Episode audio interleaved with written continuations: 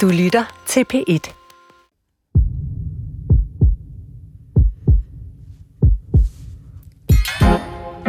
Kære dig, du lytter nu til Sygt nok på P1. Lige netop, du lytter. Med to ører, øh, formodentlig. Og det at kunne høre har med få undtagelser været et privilegie for samtlige mennesker, lige siden homo sapiens begyndte sin gang på jorden for omtrent 300.000 år siden. Vi har lyttet efter byttedyr, lyttet til græs og gro, lyttet til hinandens sprog, forsøgt at ignorere baggrundsstøj eller vemmelige lyde, og visse mennesker, børn og voksne, har også perfektioneret kunsten ud i selektiv hørelse. Radioen kan om noget sige at være den maksimale udnyttelse af øret. Siden den første radioudsendelse juleaften 1906 har verdenssamfundet tunet ind for at høre musik og sang, nyheder, radiomontager, hitlister osv. osv. Men hørelsen, som vi kender den i dag, går selvfølgelig langt længere tilbage end bare lige radioen. Vi skal formentlig øh, hele 250-350 millioner år tilbage, før den velkendte struktur med et ydre øre, mellemøre og indre øre begyndte at komme på plads. Så hvad var det lige, der fik de første virveldyr til at udvikle trommehinder? Ej, at forglemme kroppens tre mindste knogler, som kan findes inde i mellemøret. Og hvad betyder det for nutidens meget menneskelige skavanker med høretab, flyveører, mellemørebetændelse og tinnitus? I dagens sygt nok er det blevet din og min tur til at folde ørerne ud og høre rigtig godt efter. Mit navn er Maja Thiele. Velkommen til Anatomiens evolutionshistorie om øret.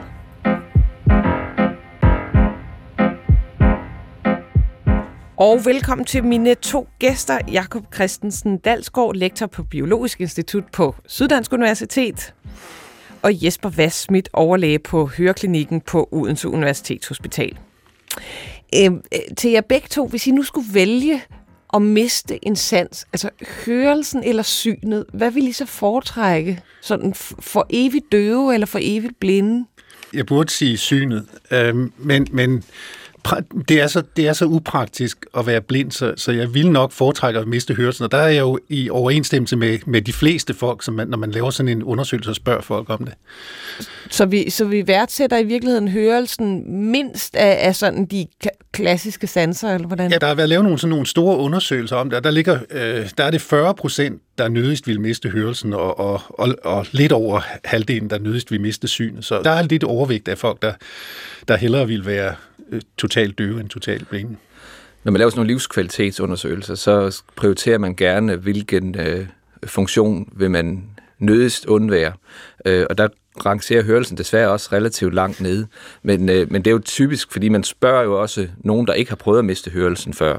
Øh, og hvis du spørger en hørehandicappet, så vil de helt sikkert sige, at det her det er et stort handicap. Det, det er jo også en, en umulig situation at skulle vælge mellem at, at se eller høre, fordi det er vel de færreste, der netop vil nyde og miste øh, evnen til at lytte til øh, god musik, eller P1 for den sags skyld. Man kan sige, at de 40 procent, som vi godt kan lide, dem som nødigst vi miste øre, de, de siger jo, at, at der, der er to ting overvejende. Det er dels det med musik, og dels det med, med social sammenhæng. Ikke? At, at man bliver, har en tendens til at blive mere isoleret socialt, hvis man ikke kan høre. Det kan være, at vi skal have sådan en slags øh, hørelsens ABC. Altså, hvordan lytter det moderne menneske? Hvordan hører vi noget? Jeg ved ikke, Jesper, vil du lægge for? Ja, men øh, så skal vi jo kigge lidt på lydens rejse ind igennem øh, øret. Lyd er jo bølger, så det kan sætte trommehinden i bevægelse.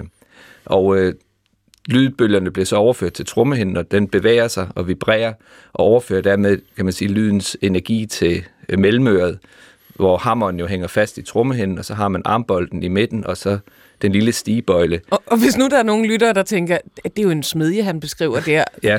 hvad, hvad siger du så? Man øh, jo navngivet de anatomiske strukturer efter, øh, hvad synes man egentlig, det lignede, og, og, og, og armbolden, ja, den kan godt ligne, minde lidt om en, øh, sådan en gammel øh, smedje øh, armbold. Så, så det er simpelthen tre bitte, bitte små knogler, der sidder derinde det, imellem det er, det er det, og de, de vibrerer så, altså kan man sige sådan set næsten i takt med de her lydbølger, der, der kommer ind, og så overfører de den her øh, bevægelsesenergi til det, vi kalder det indre øre.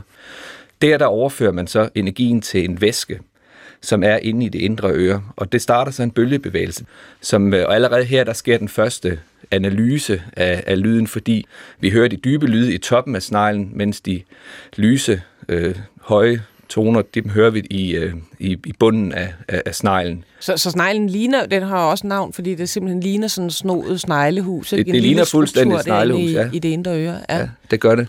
Så vil, hvad hedder det, den her bølgeenergi for de her hårceller til at vibrere.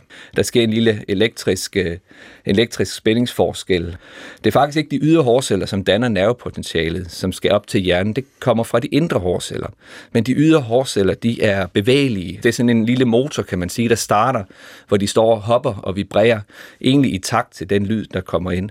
Og så overfører de noget bevægelsesenergi over mod de indre hårceller, som så fyrer et nervesignal af op til hjernen, som så gør, at vi kan forstå lyden. Så, så i virkeligheden altså et, et ret øh, komplekst øh, sæt øh, af, hvad kan man sige, af strukturer for at øh, nogle bølger i luft skal blive til elektriske signaler præcis, i hjernen. Præcis, ja. og man kan følge den her, som er de dybe toner, øverst i sneglen, de lyse toner nederst i sneglen.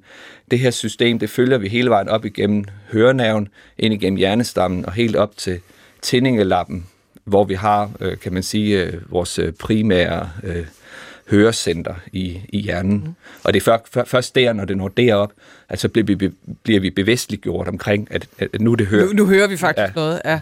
Og alt det med frekvenser øh, skal vi nok komme ind øh, på, men, men jeg kunne egentlig godt øh, tænke mig, at Jakob øh, Christensen Dalsgaard, kan du fortælle, hvordan, hvordan er vi nået frem evolutionsmæssigt til den øh, altså vilde struktur, som Jesper Schmidt lige har beskrevet? Ja, men det er jo et spændende historie, og for at forstå det bedre, tror jeg, vi skal dele det op i tre dele. Der er det, vi, vi talte om det ydre øre, øh, øh, lyttelapperne, som vi kalder dem på fynsk. Der er, der er mellemøret, som oversætter meka- øh, energien, øh, den akustiske energi til mekanisk energi, og så er der det indre øre, hvor sansesæderne øh, sidder.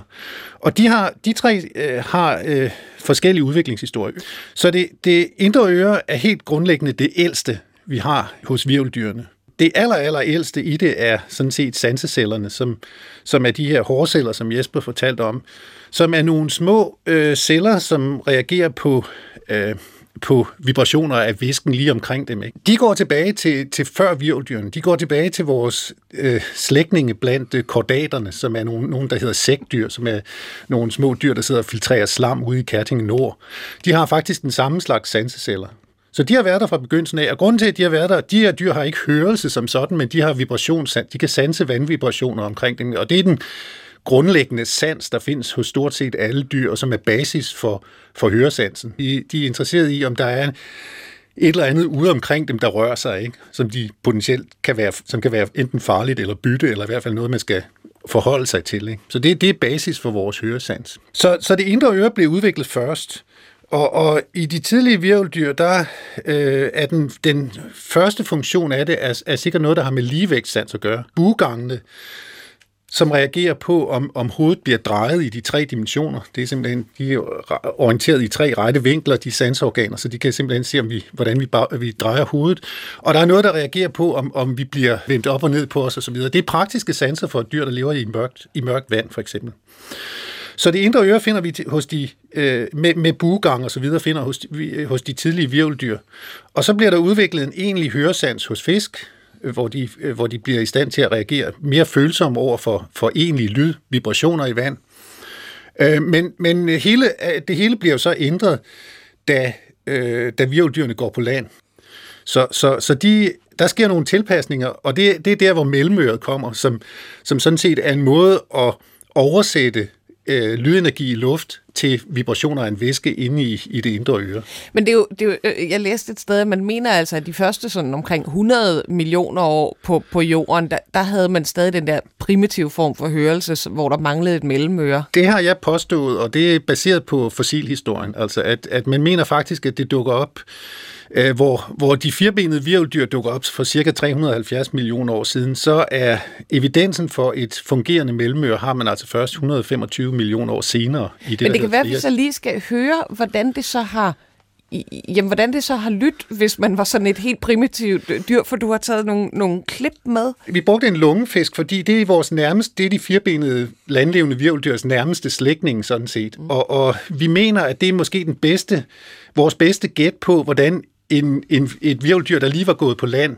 hvordan det kunne høre. Så nu øh, får lytterne her muligheden for at høre øh, en... Øh, først tager vi lige det menneskelige, øh, hvad kan man sige, den Den menneskelige lys- reference, Ja, og så tager vi lige lungefisken, og der bliver lige nødt til at sige, at vi har altså skruet op, så Ja. ja. den, den rigtige lungefisk øh, hører øh, det, som I nu kommer til at høre i radioen, øh, betydeligt lavere. 10.000 gange svagere eller sådan noget. På denne CD er der eksempler på forskellige grader af hørenedsættelse. Eksemplerne består af tale eller musik og bliver indledt med en kort præsentation. På denne CD er der eksempler på forskellige grader af hørenedsættelse. Eksemplerne består af tale eller musik og bliver indledt med en kort præsentation. Og så kan vi lige øh, tage øh, salamanderen, som sådan er lige skridtet op i, Sal- i udviklingen. Ja, salamanderen har stadigvæk heller ikke noget fungerende mellemøre, men, men har en lidt udviklet, øh, lidt højere frekvenshørelse. På denne CD er der eksempler på forskellige grader af hørenedsættelse. Eksemplerne består af tale eller musik og bliver indledt med en kort præsentation. Øh, så det, der var vigtigt for os at vise dengang, øh, vi lavede de her forsøg, det var at, at vise, om der var nogen, noget, noget hørelse, om de her dyr overhovedet havde noget hørelse på land, fordi øh, at det er en del af en evolution, øh, den evolutionsbiologiske tilgang til det, at det er meget nemmere at forestille sig gradvise ændringer, ud fra, at, at der er noget sans, der er i forvejen, som, som kan blive forbedret og forbedret og forbedret, end at der opstår noget helt nyt. Ikke? Og, og det er en del i, den, i vores forklaring på, hvordan det her meget komplekse apparat, som er øret, som Jesper beskrev, er opstået ved gradvise ændringer. Ikke? Så, så, så, så, så de, de første dyr her har ikke et fungerende mellemøre, men de har sansecellerne inde i det indre øre, så de kan reagere på, at, at hovedet bliver vibreret af lydbølgen simpelthen. Det, det er ligesom øh, et element i benledning hos mennesker også. Skal vi så lige tage et eksempel på, hvordan det lyder, når man så har fået et mellemøre? Ja, det har vi- du også taget med. Vi har en, en frø for eksempel. På denne CD er der eksempler på forskellige grader af hørenedsættelse. Eksemplerne består af tale eller musik og bliver indledt med en kort præsentation. Jeg kunne godt tænke mig at høre, øh, bare lige øh, Jesper Schmidt, når du hører her, hvordan en frø, øh, hvad kan man sige, opfatter øh, en stemme. Hvad, hvad er det, du hører, som er forskelligt fra den menneskelige øh, hørelse? Altså man hører jo, øh, man kan sige frekvenserne, altså lyden øh, på den måde, om det er sammensætning mellem dybe og, og, og lyse toner, at den er, den er anderledes, end det vil være øh, hos, øh, hos et menneske. Og det kunne lyde lidt som et høretab også, hvis man havde et høretab hos mennesket, hvor man manglede øh, bestemte frekvenser, man ikke kan høre så godt som andre, så ville det jo komme til at lyde nogenlunde sådan. Lige, lige præcis. Den er lidt mindre følsom, end vi er 10-20 gange øh, mindre følsom, men dens øh, frekvensfølsomhed er også koncentreret om nogle, noget, noget lavere frekvenser end vores. Og de er selvfølgelig tilpasset til det, frøen skal høre, nemlig dens, dens paringskald. De er tunet ind på det vigtige. de er tunet ind på det, der betyder noget for Men, men nu, nu har I begge to nævnt frekvenser, og, og så kan det være, at der er nogle lytter, der sidder og klør sig øh, i, i håret og tænker, hvad, hvad var det? Eller på, i øret for den sags skyld, og tænker, hvad var det lige, der var med de der frekvenser? Og der har vi så heldigvis altså fundet et andet klip. Det er fra øh, statsradiofonien i 1969, øh, hvor man får forklaret, øh, hvad det menneskelige øre egentlig kan opfange af frekvenser. Vi begynder her ved de dybeste toner, som har en frekvens på 16 i sekundet. Og nu kommer vi op på 20, og nu kan vi begynde at ane en svag duren i luften. Nu er vi oppe på 30, og nu lyder det som en fjern torden. Eller bulleren, nu er vi oppe på 40, 50, 70, 100, og nu ved 150 nærmer vi os taleområdet, som strækker sig helt herop til cirka 2000 svingninger. Højere frekvenser lyder som en høj hylen, der bliver svagere efterhånden. Nu er vi på 7000, og nu kommer vi på 10.000 og 12.000 14.000, og nu kan jeg ikke høre mere, men yngre mennesker er i stand til at høre lyde med frekvenser, der ligger helt oppe på 16.000, 18.000 og måske helt op til, til 20.000. Så her har vi jo et, et, et godt eksempel. Jeg vil sige, at jeg stod og holdt mig lidt for ørerne ja. til sidst, men, men at, at sådan det menneskelige frekvensområde ligger mellem øh, 20 øh, og 20.000 øh, hertz. for unge mennesker. Og for unge mennesker, ja. Og, og- hvad, hvad er det lige, det er med de svingninger, hvad er det lige, hertz er? Kan I, kan I prøve at forklare sådan de forskellige elementer af lyd? Jamen, hvis, hvis de forestiller, dig- du forestiller dig, at, at trommehinden står og svinger i, i respons på lyd, så er hertz, det er simpelthen, hvor mange gange den svinger per sekund. Så, så ved 20 hertz, der svinger den altså 20 gange per sekund. Ved, ved 20.000 hertz, der, der svinger den 20.000 gange per sekund. Og det er jo fantastisk, at den her, de her vibrationer kan blive overført og øh, ordentligt til, til, til det indre øre. Ikke? Men, men det er det, der sker. Og, og hvor, hvor ligger sådan vores tale, øh, taleområde?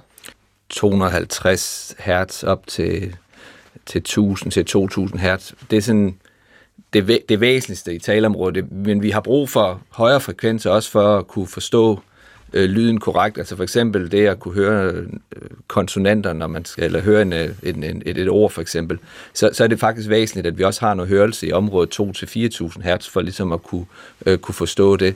Men, men alt det fra lad os sige fra 8.000 hertz op til, øh, til, til 20.000 hertz, øh, det er øh, det indeholder i det væsentligste ikke meget information for at kunne forstå øh, tale eksempelvis, men øh, det kunne være nogle andre kvaliteter, altså musik, mm. hvor man skal høre overtoner for eksempel, så vil man bevæge sig længere ud, øh, ud der for at kunne få fornemme klang og, og sådan nogle ting. Ja. Ja, jeg, jeg, hvis jeg i tilføjer, så, så, vil, så betyder de høje frekvenser også meget for vores lokalisation af lyd.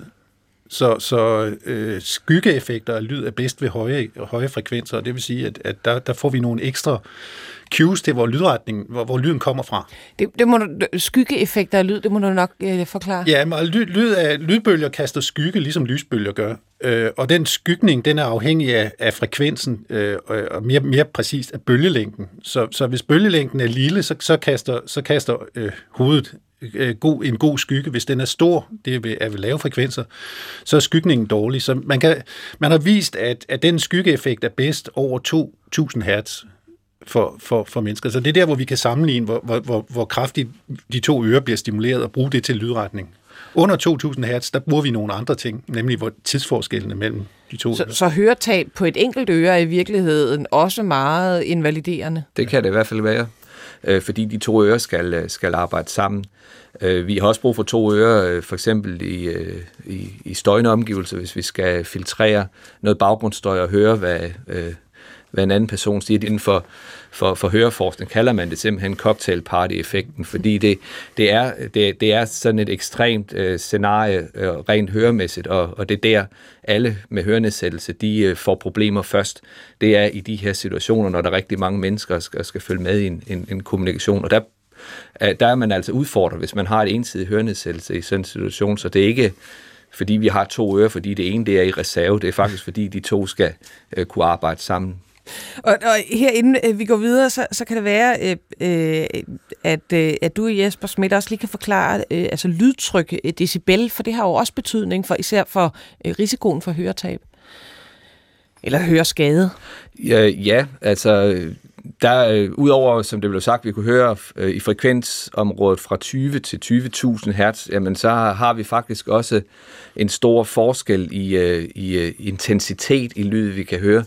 Vi, vi siger, at vi kan, vi kan høre ned til øh, til, til minus 10 decibel faktisk, og så helt op til, til 120 øh, decibel. Og, og, og det, er, øh, det er en helt, øh, et helt ekstremt dynamikområde, som man siger. Øh, øh, jeg tror ikke engang, I har mikrofoner herinde i radioen, der vil kunne, øh, kunne registrere så stor forskel, som, øh, øh, som, som det menneskelige øre faktisk kan. Så vil man typisk bruge forskellige mikrofoner med forskellig øh, øh, følsomhed. Nu spurgte du lidt til, til det her med, med hvornår øh, med høreskader og sådan noget, og det begynder man at se, hvis man udsættes for, for lyd over 80-85 decibel i mere end 8 timer om dagen, eller op til 8 timer om dagen, så begynder det at, at, at være der, hvor man kan, øh, hvor man kan se, øh, begynde at se høreskader. Hvad kan det eksempelvis være? Jamen det kan være, der er mange industriarbejdspladser, hvor, hvor lyden er op på det niveau der. Øh, man, så har man pligt til, at man skal anvende høreværen. Og, og det vi øh, snakker vi nu, hvad ville du skyde på, det var? 70. Ja cirka, vil jeg tro. Øh, det er sådan, en almindelig tale ligger typisk på, på 60-70 øh, decibel, når vi sådan taler ved almindeligt øh, stemmeleje. Ikke?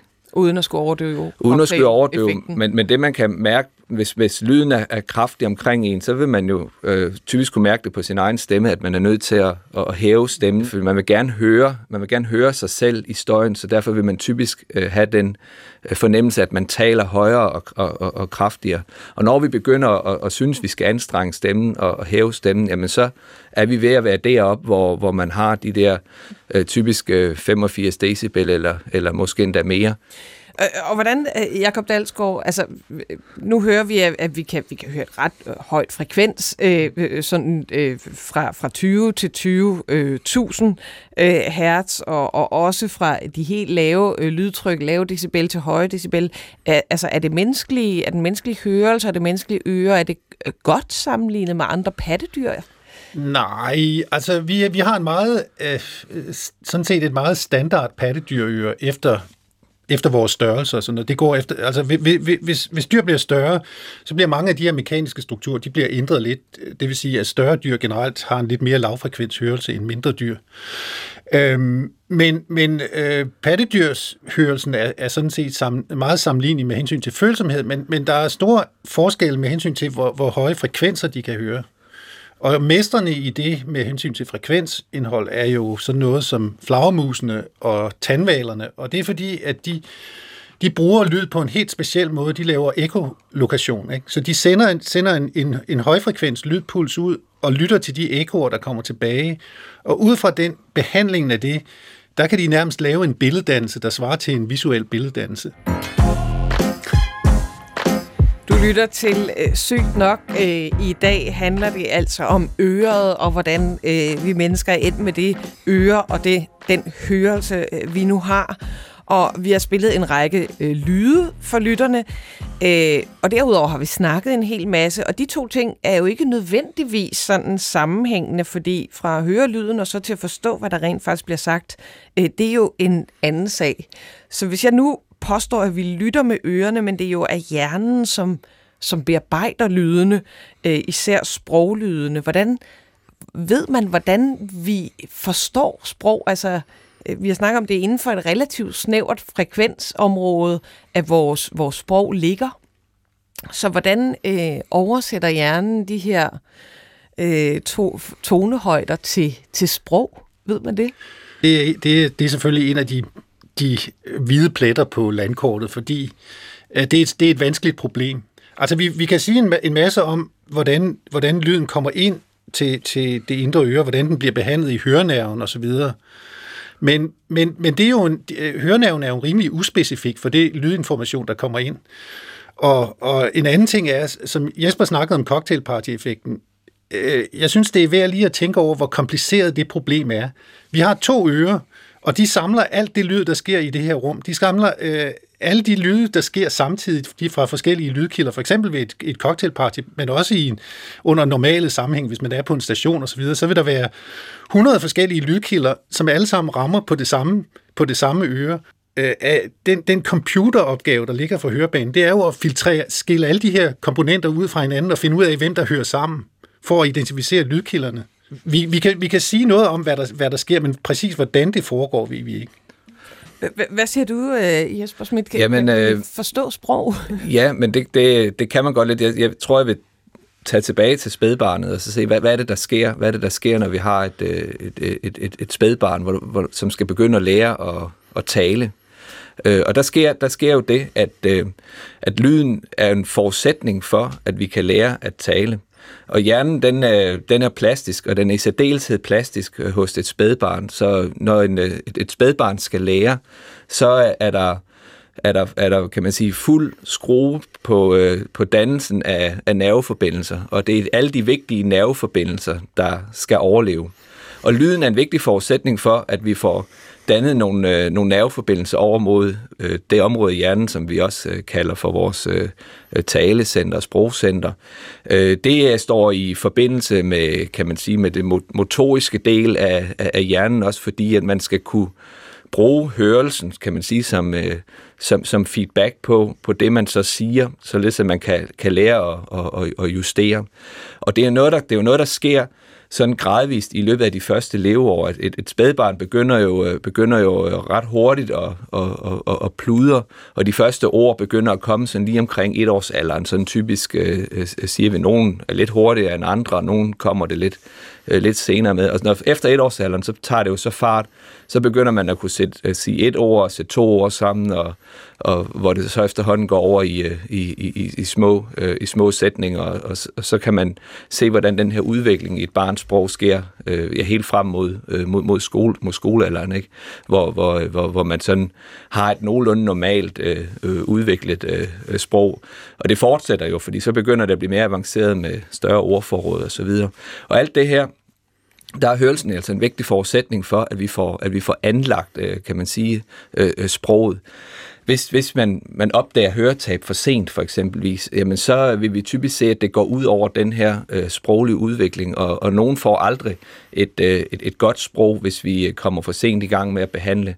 Nu snakker vi om meget svære høretab, altså med helt øh, døvfødte, øh, døvfødte børn. Så, så hvis, vi, øh, hvis vi når helt frem til for eksempel efter syvårsalderen, jamen så er det så, så er, er løbet næsten allerede ved at være kørt i forhold til, hvor, hvor, hvor, hvor god en, øh, en, en, en sprog, øh, et sprog man kan, man kan få. Altså, og det, så i virkeligheden, selvom man får etab- genetableret eller etableret hørelsen, så kommer sproget aldrig?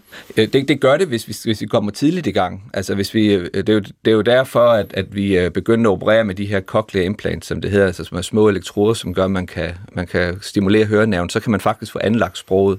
Men det er væsentligt, at man kommer i gang tidligt, så man får en normal, så normal sprogudvikling som, øh, som, som muligt. Og kommer vi efter den her, vi har noget, vi kalder den kritiske periode, hvor, hvor, hvor alt det her, det sker, hvor hjernen ligesom bliver, man kan sige, hjernens forbindelser ligesom bliver grundlagt. Jamen kan vi komme tilbage til den kritiske periode? Jamen det kan man ikke, hvis man først er, er, har, har passeret den. Så er, kan man sige, så er hjernens forbindelser ligesom, øh, ligesom anlagt. Men, men man har jo også, hvad kan man sige, et, et eksempel i, den, i det andet øh, spektrum netop med, med voksne mennesker, som får en, en blodprop i hjernen, og der er nogen, der kan have det, der hedder impressiv afasi. Altså man, man kan, der er intet galt med ens hørelse, man kan sagtens høre, hvad der bliver sagt, men man kan simpelthen ikke forstå, Nej. forstå sprog længere.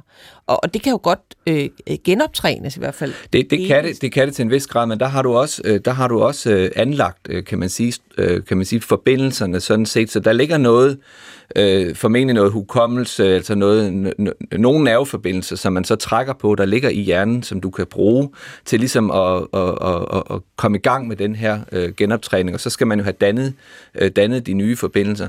Problemet, problemet er, at vi ser det især, hvis vi skal øh, Øh, hvis man, hvis man nu vil give sådan en voksen, for eksempel cochlear implanter, de er for eksempel af tegnsproget og har været døve siden øh, øh, ja, fødslen måske, deres hjerner fungerer på en helt anden måde. Da sprog og tegnsprog er en helt anden måde at, at kommunikere på, og det er meget, meget, meget svært for, øh, for, for en på, lad os sige, 30 år, øh, som aldrig har hørt og skal lære at, at, at forstå lyd. Man skal jo tænke på, at man bliver bragt helt tilbage til spædbarnet, og så skal man egentlig kunne lære at forstå lyd og, og finde ud af, hvad, hvad, betyder, øh, hvad betyder ordene.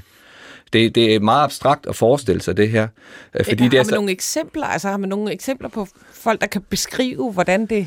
Jamen, vi, vi, vi, vi, ser det jo, vi ser det jo i, øh, vi ser det jo i klinikken, for, når vi, vi, vi, vi tilbyder jo også øh, øh de her øh, hvad det, meget hørehandicappede mennesker, øh, som er tegnsproget, et cochlear implant, men vi skruer selvfølgelig forventningerne markant ned til, hvad man kan øh, opnå rent øh, øh, hvad hedder det, øh, kommunikativt øh, med, med sprog.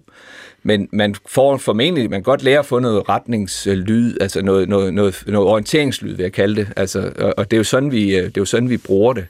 Øh, og, og så kan man sige, at man kan måske stille forhåbninger til, at man kan lære at forstå øh, små, små ord.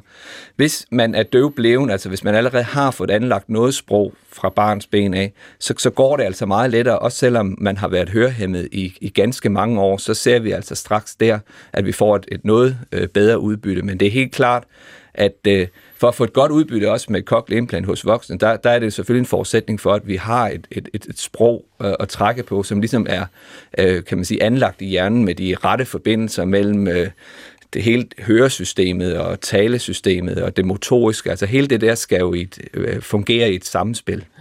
Og, og nu snakker vi jo evolution. Øh, Jakob Dalsgaard, ved man noget om, hvordan, øh, hvad kan man sige, hvordan og hvornår sproget er, er kommet til og opstået? Ja, det er faktisk et vanskeligt spørgsmål. Altså, øh, og, og sproget er jo en, en unik ting for os mennesker, som, som ikke rigtig minder om, hvad man finder hos, hos dyr. Altså, øh, dyr, de fleste dyr, også, også menneskaber, kommunikerer med lyd.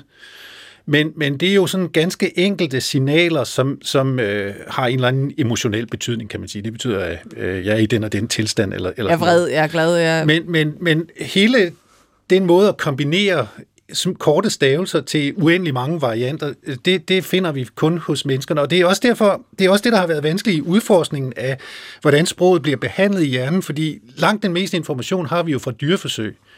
Og, og dyr har, øh, dyr, dyrs hjerne er simpelthen ikke bygget til at, at, at reagere på samme måde på sproglyd, som, som, som, som vores hjerne er, jeg er sikker på. Altså, øh, Selvfølgelig er der nogle principper, man kan hale ud af det, og det er, at, at øh, når vi kommer op i cortex, så, så kan vi jo også identificere øh, nogle centre, der er specifikke for sproglyd. Altså det er oppe i hjernebarken, oppe hvor, i hvor det hele skal... Ja. Ikke? Og det kan man se ved, ved imaging og så videre, men det er jo en, en ret grov lokalisering af, af, hvor der er noget, men ikke... ikke så vi kan lave nogle scanninger, og vi kan sige, okay, det sker cirka det sker der i hjernen, men her. vi kan ikke se, hvad der sker. Ja, det er jo det ikke, og i, i det hele taget, hvis man laver scanninger, vil man se, at sproglyd faktisk stimulerer, stimulerer det meste af hjernebarken. Øh, men, men der er nogle centre, hvor der er ekstra kraftig aktivitet. Der, der er lang vej, før vi præcis forstår, hvad der foregår. Hvad med, nu snakker vi lidt om, om det med støj og, og hjernens evne til ligesom at filtrere øh, det væk, som den ikke har behov for at høre, og så øh, fremme det, øh, som man skal høre, altså til det her cocktailparty, når man står med øh, en masse klirrende øh, og summende lyde i baggrunden, og gerne vil høre, øh, hvad ens øh, hvad kan man sige, øh, samtalepartner det, siger. Det fantastiske er, at det kan man faktisk måle. Hvis man måler øh, hjernepotentialer, EEG, elektroencefalogrammer, øh, fra en person, og, og, øh, og som, som hører forskellige talesignaler, så vil man kunne se, at de følger den lyd, han har opmærksomhed på. Og, og hvordan øh, kan man, kan man lære noget altså omkring hvad kan vi sige, menneskelige øh, høresygdomme, øh, øh, Jesper Schmidt? Jeg tænker her specifikt på tinnitus.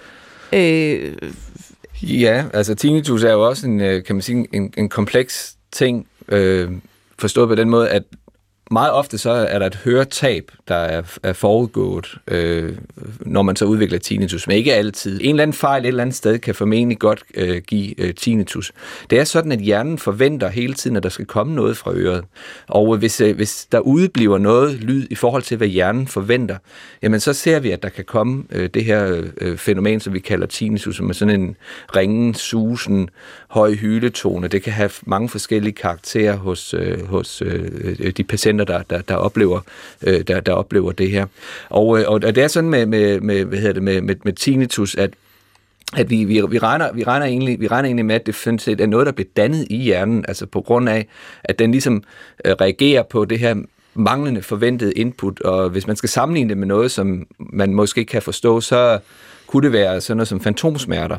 Altså, hvordan kan man have ondt i et, øh, et amputeret ben, for eksempel? Hvordan kan man have ondt i stortåen, hvis øh, benet er blevet amputeret? Men det kan man jo, fordi at der er sanseceller i hjernebarken, så stadigvæk forventer, at der skal komme noget fra den store tå. Lige så er der jo sanseceller fra høresystemet i øh, tændingelappen, hvor vores øh, høre øh, hjernebark sidder, og, og det er dem, der ligesom forventer, at der skal komme noget. Så, så altså lige så god som hjernen er øh, for at skrue ned for lyd, den ikke har behov for at høre, lige så god er den for at skrue op for noget lyd, der ikke er der, når der, når der mangler? Ja, fordi man kan, man kan, man kan sige, at altså det, hvis vi går tilbage til det her med plasticiteten igen, som man, man har under læringen øh, hos, øh, hos, hos spædbarnet, men så kan man også tale om, om tinnitus som en form for øh, malplasticitet. Altså det vil sige, der bliver egentlig dannet nogle, nogle uhensigtsmæssige øh, øh, nerveforbindelser eller synapser, som vi, vi kalder dem. Og de her synapser, de bliver hele tiden dannet og, og elimineret. Øh, det er, er det, der sker konstant i den her øh, foranderlige hjerne, som øh, jo, jo egentlig kan forandre sig hele livet. Det eneste forskel fra spædbarnet til voksne, det er, at,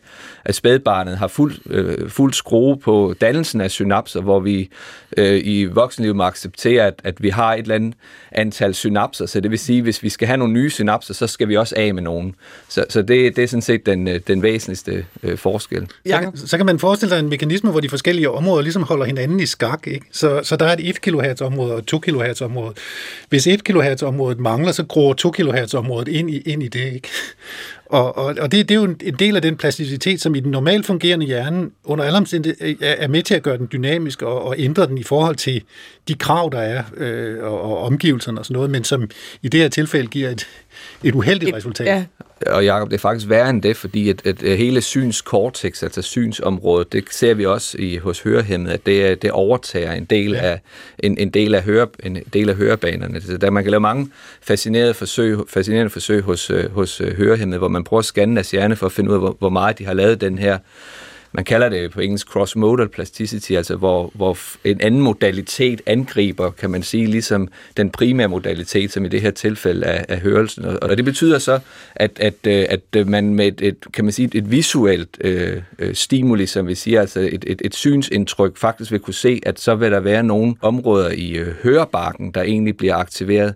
Og man kan også se det fra, øh, at, at, at føle, øh, følestimuli, de også går ind og, og angriber i, øh, i, kan man sige, høre, i hørekortex. Og, og, og hvis man skal prøve at forstå det der, så har det jo nok noget at gøre med, at det er, kan man sige, hjernens strategi til ligesom at sige, hvad, hvad, nu har jeg ikke hørelsen, hvordan skal jeg så øh, have min kommunikation? Jamen, så bliver synet vigtigt. Det gør øh, måske noget med, med, med, med fakta og, og noget motorik og, og, og så, sansning. Så det er ikke helt forkert, øh, som i altså, diverse Marvel-superhelte, øh, øh, at øh, hvis man mister ligesom den, den ene sans, så bliver de andre sanser stærkere. Ja, ja, det kan man godt sige, ja. Specifikt Daredevil, øh, en af de berømte helte, som jo er blind og som øh, benytter sig altså, til, til, af sin øh, ekstremt gode hørelse til at bekæmpe forbrydere mm. øh, i, i ude i natten. Øh, det, er vel, øh, det er vel et meget godt eksempel på, at der har øh, hvad kan man sige, hørelsen, som måske overtaget noget af synets øh, hjernebark. Det er jo også sket evolutionært hos, altså hos, hos nogle af de dyr, som flagermus, som for eksempel er nataktiv, der er synet jo under, sådan set underrepræsenteret, og, og hørelsen er forstørret, ikke? Øh, så, så, så det, det er jo interessant, hvis, hvis de samme tilfælde kan ske sådan dynamisk hos, hos mennesker, der bliver, der bliver Altså man taler meget om det inden for, altså for når man skal behandle høretab, hvor man, man ser faktisk ikke den her øh, øh, Øh, ændring som, som noget, noget godt egentlig, fordi det kan være svært at, at revertere den her, altså få den tilbage, få den tilbage igen, hvis der går for lang tid. Så der, der, der er, et eller, andet, der er et, et eller andet vindue her, hvor man helst skal, øh, skal have det tilbage, og det, der bliver forsket en del i det her øh, i, i øjeblikket for at finde ud af, hvad, hvad betyder den her øh, plasticitetsændring egentlig, der sker. Det, det er mest aktuelt øh, for dem, der, der lige pludselig mister hørelsen, og sige, hvor hurtigt skal man egentlig behandle øh, et, et høretab. Øh, og og der, der tyder forskningen på, at det kan være væsentligt at komme i gang så tidligt som muligt, for at, at undgå, at der sker for meget af de her plasticitetsændringer i hjernen, fordi de ikke nødvendigvis kan tilbage... Altså vinduet for gendanne ja, hørelsen ja, lukker simpelthen? Ja, ja, altså fordi at, at hjernen begynder at omstille sig på den nye situation, og begynder at, at, at lade, lade, lade synsområdet for eksempel overtage nogle af, af, af høre, noget af pladsen i, kan man sige, hørehjernen. Øh, men, men det er jo fascinerende med den her øh, plasticitet, som vi, vi, vi kan se med, med, med hjernen, hvor, hvor forandre, eller foranderligt det, det i virkeligheden er.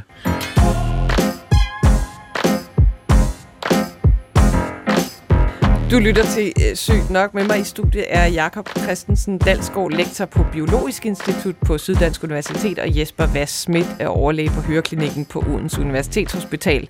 Og vi snakker om øret og hørelsen her i øh, din og min radio øh, på P1.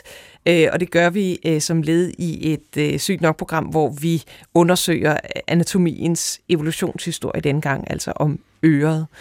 Øh, og vi har taget lidt hul på det øh, omkring høretab, og man kan, sige, man kan dele det op i, i dem, som øh, mister hørelsen tidligt, altså som, som led i eksempelvis arvelige sygdomme eller er født døve, og så øh, den altså noget større gruppe, øh, hvor der kommer sådan et vis slid på, på ørerne, altså det man kalder et aldersbetinget betinget øh, høretab. Øhm, hvis vi lige starter med den der store gruppe, hvad er det, der lige sker med Faster Oda, som sidder og må skrue høreapparatet op og, øh, og råber højere og højere for at, og, øh, at trænge igennem øh, øh muren, lydmuren? Ja, der sker jo det hos de fleste, at øh, man mister noget hørelse med, øh, med, med alderen, og det er en del af, kan man sige, af, af sansecellerne, som man sådan set øh, mister øh, over, over tid, kan man sige. Altså det er det indre øre? Ja, det er det indre øre. Altså det er de her ydre, øh, ydre hårceller, som, øh, som, som jeg fortalte om, øh, som, øh, som, som, kan gå til, som kan gå til grunde. Man kan også godt miste de indre, så får man et, et ret øh, svært øh, høretab. Og så ved vi også, at med hensyn til den aldersbetingede hørenedsættelse, at øh, der også opstår øh, problemer i, øh, i hørenerven som, som en del af, af, af, den her, øh, af den her hørenedsættelse. Det vil sige, at vi, vi ved faktisk, at der sker et tab af, af, af, af nerver øh, i, øh, i, i hørenerven, øh, som, som formentlig også er en del af den, øh, af den aldersbetingede hørenedsættelse. Det er sådan, at der er cirka 10-20 øh, nerver øh, per øh, indre hårceller, så vi har vi har en del, en, en del nerver, men når vi begynder at miste en del af de her nerver her, så begynder det at, at give øh, problemer, specielt med at, at, at skælne øh, lydene fra hinanden. En stor del af den aldersbetingede hørenedsættelse er, er helt sikkert genetisk bestemt. Så der er, der er nogle af os, som øh, har familier, hvor vi ved, at øh, det her det er et, et problem, og så ser man typisk øh, aldersbetinget hørenedsættelse starte øh, noget tidligere øh, i, i nogle familier, end det gør, end det gør i, øh, i, i andre. Men der er, den generelle sammenhæng er jo, at, at vi kommer til at høre dårligere med alderen. Øh, kvinder hører øh, generelt lidt bedre end mænd, øh, med, med, med, med stigende alder. Og så skal man så hen og lægge alt det her miljøpåvirkning oveni, som er støj for eksempel, som selvfølgelig også betyder noget for den hørenedsættelse, man, øh, man, man udvikler på, på sigt. Men lad os sige, for vi, vi har nemlig nogle forskellige klip igen øh, for at illustrere, hvordan det så egentlig må være at have et, et høretab. Og der skal vi altså høre øh, Skæbnesymfonien fra Beethoven.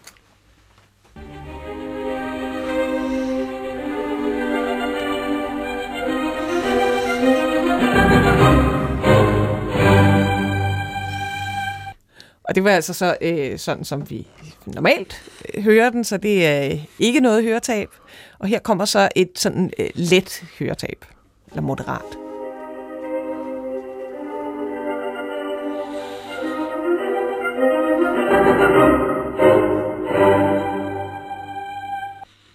Og her er et middelhøretab.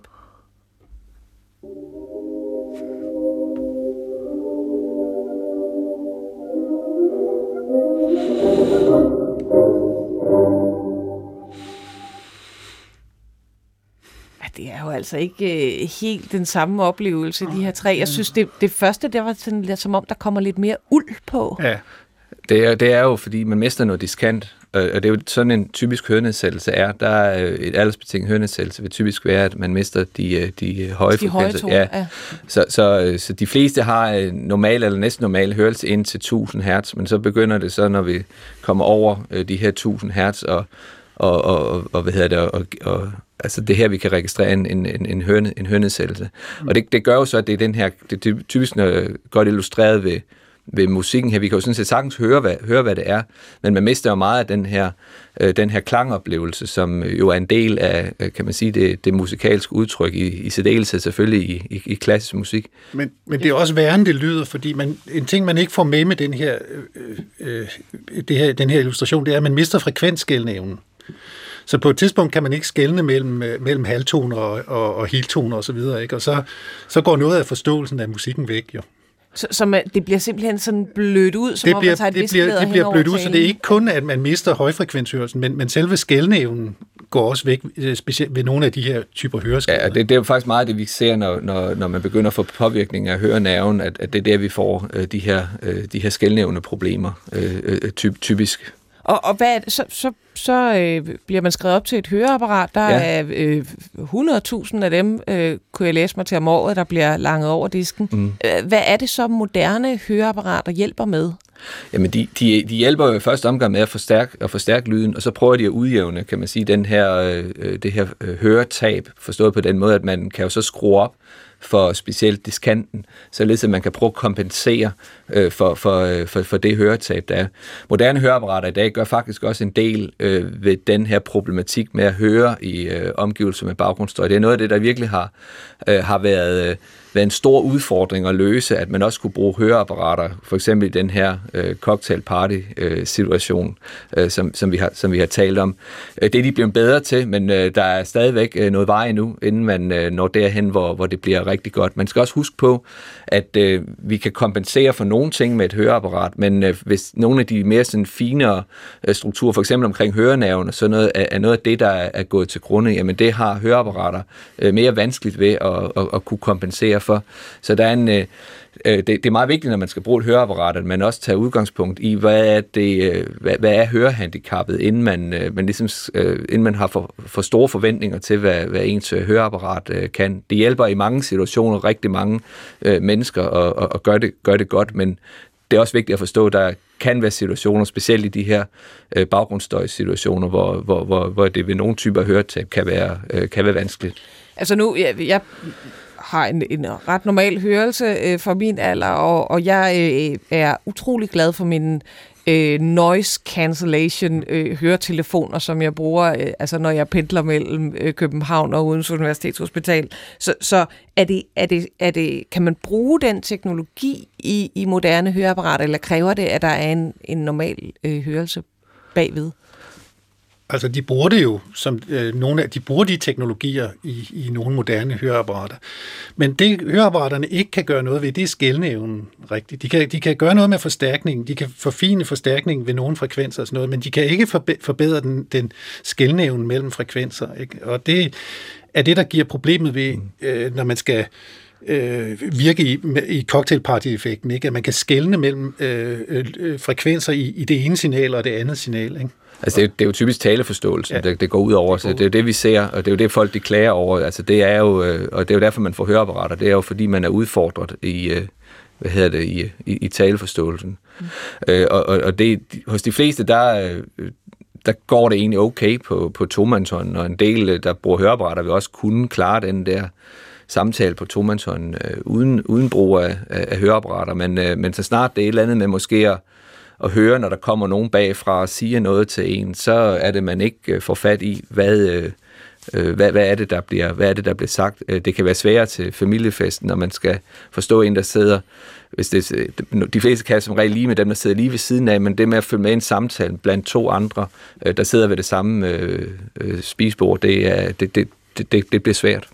Tænk igen på, at det er det vanskeligste problem overhovedet, det der med at have alle de, alle de der lydkomponenter ud, der rammer hvert øre. Ikke? Og det kan vi også se på, at det er det første, der bryder ned. Så folk, der test, bliver testet normalt i Jespers klinik, øh, kommer ind og, og, og, og klager over, at de ikke kan forstå skolelærer, der ikke kan, kan, kan høre, hvem det er, der taler, når der er flere, der taler samtidig og sådan noget.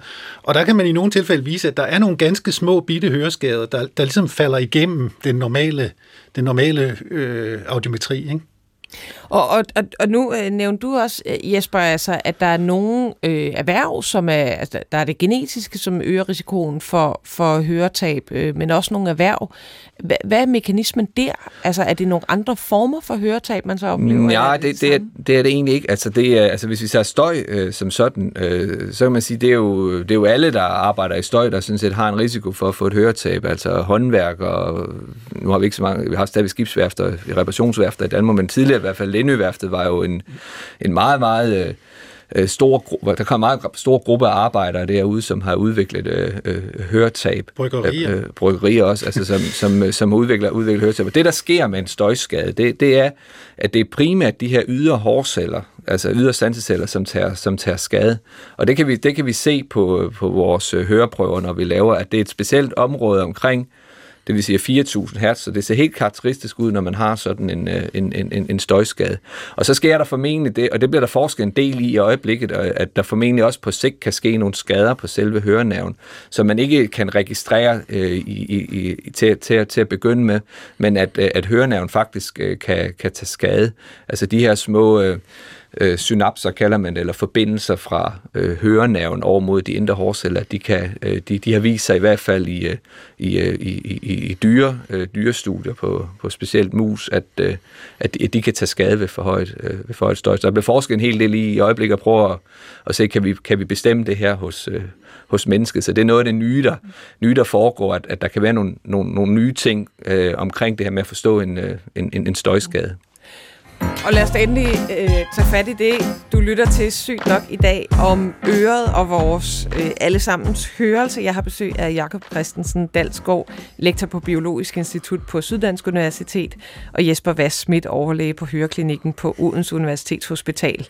Og, og altså, hvad sker der sådan lige nu? I har nævnt den her skældende evne, øh, som, som nutidens høreapparater ikke nødvendigvis kan afhjælpe? Er det, er det der, den store, sådan, tekno, næste store teknologiske øh, fremskridt skal ske, eller hvad, øh? Det kunne det, det kunne det godt være. Jeg tror rigtig gerne, at, øh, at høreapparatfabrikanterne vil, vil, vil løse det her, øh, det her problem. Men det er nok et mere komplekst problem at løse øh, end, end som så. Øh, noget af det, man arbejder meget med, er, er, jo, øh, er jo det, man kalder brain hearing, altså hvor, hvor vi ligesom skal lære øh, at forstå, hvordan hjernen den der øh, øh, spiller med i, i, i det her at kunne høre, hvad, hvordan man vil gerne lave høreapparater, der for eksempel kan, kan, kan aflæse, hvad er det egentlig, jeg tænker på, når hvis du står i den her forsamling, og så siger, hvor retter jeg min opmærksomhed hen? Det, det som høreapparaterne har store problemer med, det er jo netop det her med, at, øh, at, at, øh, de, de kan, de kan skælne for eksempel en, øh, finde ud af, at det her det er en dieselmotor, og det her det er en menneskestemme, øh, og, og menneskestemmen er vigtigere end, øh, end dieselmotoren. Så det der med at lukke ned for dieselmotoren, det klarer de faktisk ganske øh, fortrinligt. Men, men det her med at kunne, kunne finde ud af, hvornår det er en, en menneskestemme, der er vigtig for mig, øh, fordi det er den samtale, jeg har frem for øh, den samtale, der foregår ved siden af, som ikke er den samtale, jeg er interesseret i.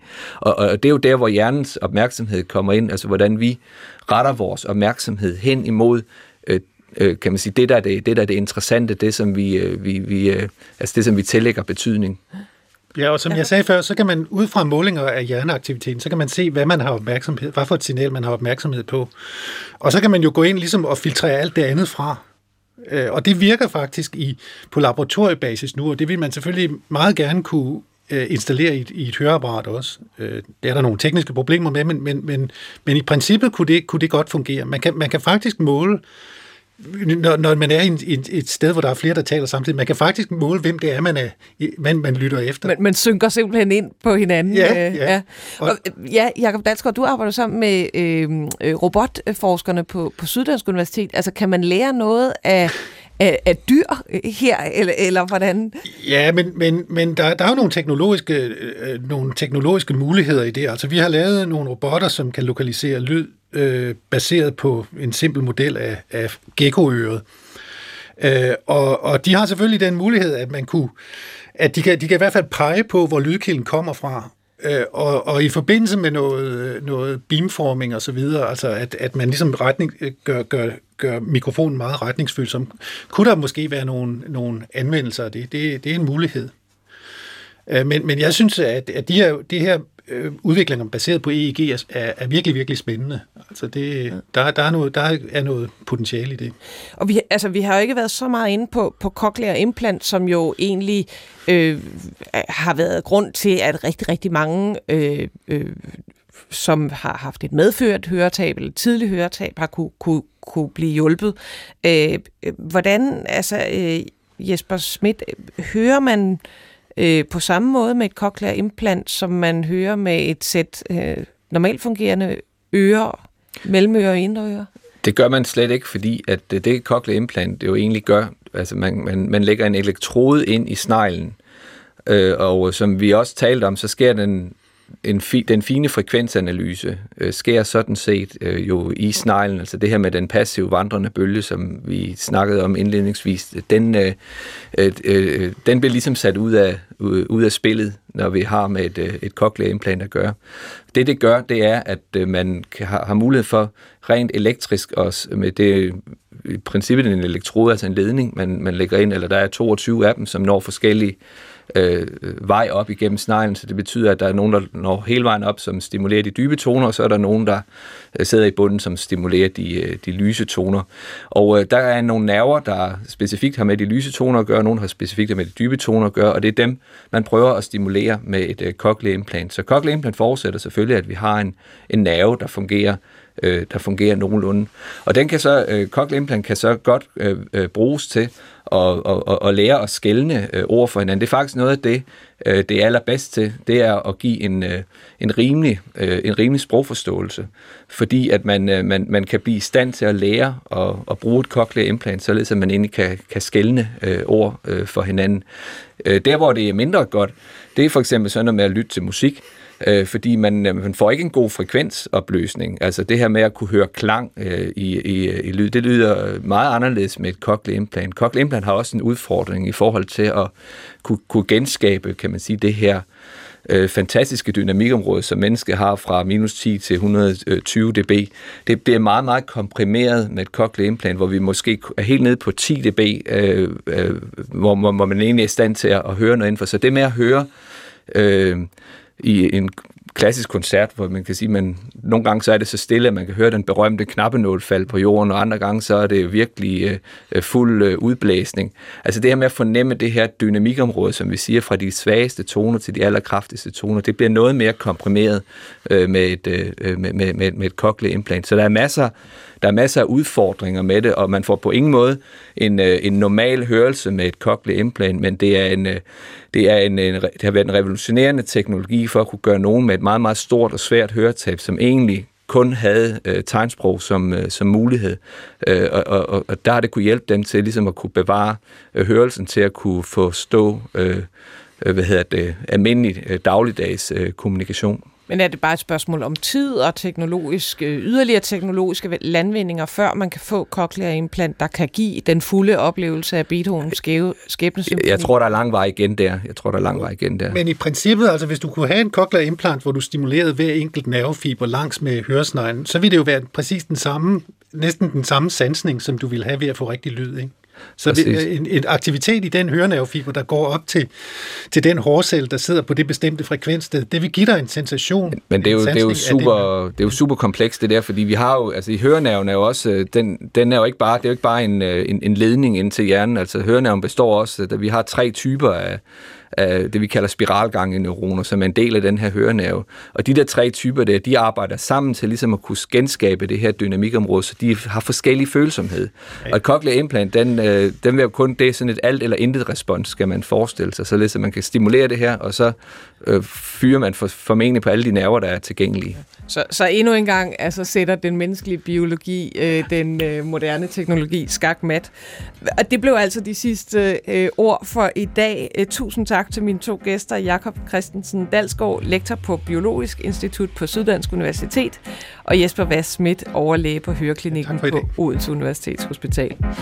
Øh, I kan sende os en mail på sygt nok og så kan I finde os på podcast, hvor vores andre programmer om anatomiens evolutionshistorie også kan finde sig. Vi har haft både om bryster, baller, næse, hud, bakterier, køn, forhud. Mit navn er Maja Thiele. I dag blev programmet tilrettelagt af Victoria Tovino, og Frederik Bjerre Andersen var også med. Vi lyttes ved.